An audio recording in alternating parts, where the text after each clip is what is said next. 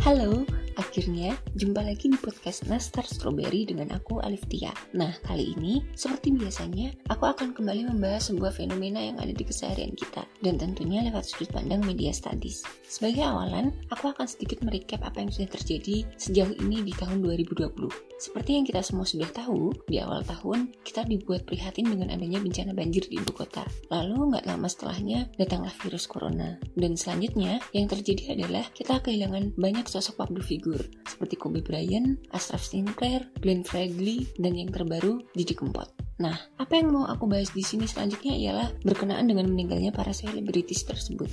Oleh media di Indonesia, meninggalnya para public figure tersebut kemudian mendapatkan sorotan yang begitu besar, tak terkecuali oleh media-media daring yang ada. Sebagai contoh, pada kasus meninggalnya almarhum Didi Kempot dan Ashraf Sinclair beberapa waktu yang lalu, sejumlah media daring membuat berita dengan angle mulai dari kronologis meninggalnya mereka, lalu suasana pemakaman, hingga bahkan acara tahlilan yang digelar oleh pihak keluarga. Sampai di titik ini, sebetulnya aku pribadi tidak terlalu mempermasalahkan angle pemberitaan tersebut karena aku pikir framing seperti itu masih masuk dalam koridor yang wajar dalam tanda kutip dan toh asalkan tidak diberi bumbu yang sensasional. Karenanya yang kemudian aku sorot di sini adalah berita-berita dengan angle yang mengulik sisi lain terkait sang public figure atau berita yang ya kasarnya bisa dibilang hanya untuk mendongkrak traffic semata. Dan mirisnya, berita-berita seperti itu sebetulnya tidak memiliki relevansi dengan kabar perginya sang public figure itu sendiri. Sebagai contoh, misalnya saja berita di kompas.com dengan judul "Menilik bisnis Ashraf Sinclair" atau di Tribun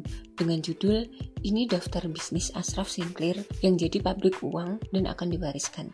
Lalu ada juga berita di kapanlagi.com yang judulnya "Firasat Putri Didi Kempot Sebelum Sang Ayah Meninggal" dan di Vimela yang judulnya "Mengenal Yang Velia Estri Kedua Didi Kempot". Nah, dalam bingkai ekonomi politiknya Vincent Mosco, apa yang dilakukan media tersebut ialah wujud dari komodifikasi konten. Dan yang menjadi konten dalam hal ini ialah kematian. Permasalahannya, adanya komodifikasi kematian ini lalu membuat pelaku media disadari atau tidak kerap kali jadi kehilangan empatinya. Bayangkan ketika kamu menjadi Bunga Citra Lestari, suamimu baru saja meninggal, belum sampai seminggu. Kemudian ada sebuah laman berita yang menerbitkan artikel berjudul "Daftar bisnis yang jadi pabrik uang dan warisan dari suamimu". Menulis daftar bisnis di momen duka saja, menurutku sudah tidak bijak. Nah, ini ditambah dengan pilihan diksi atau embel-embel pabrik uang.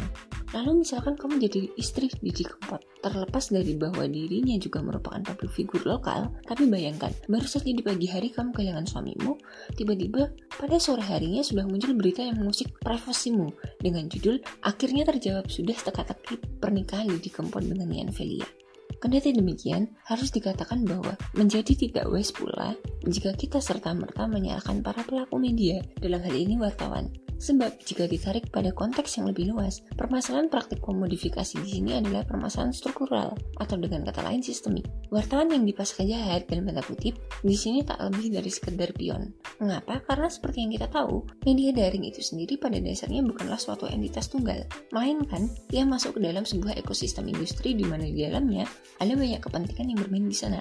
Salah satunya ialah berkaitan dengan kapitalisme atau kasarnya bisa dibilang meraih keuntungan materi yang sebesar-besarnya.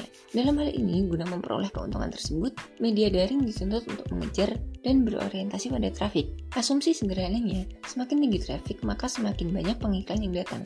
Dengan demikian, semakin besar pula keuntungan yang bisa diraih. Nah, lalu bagaimana cara untuk memutus rantai permasalahan tersebut?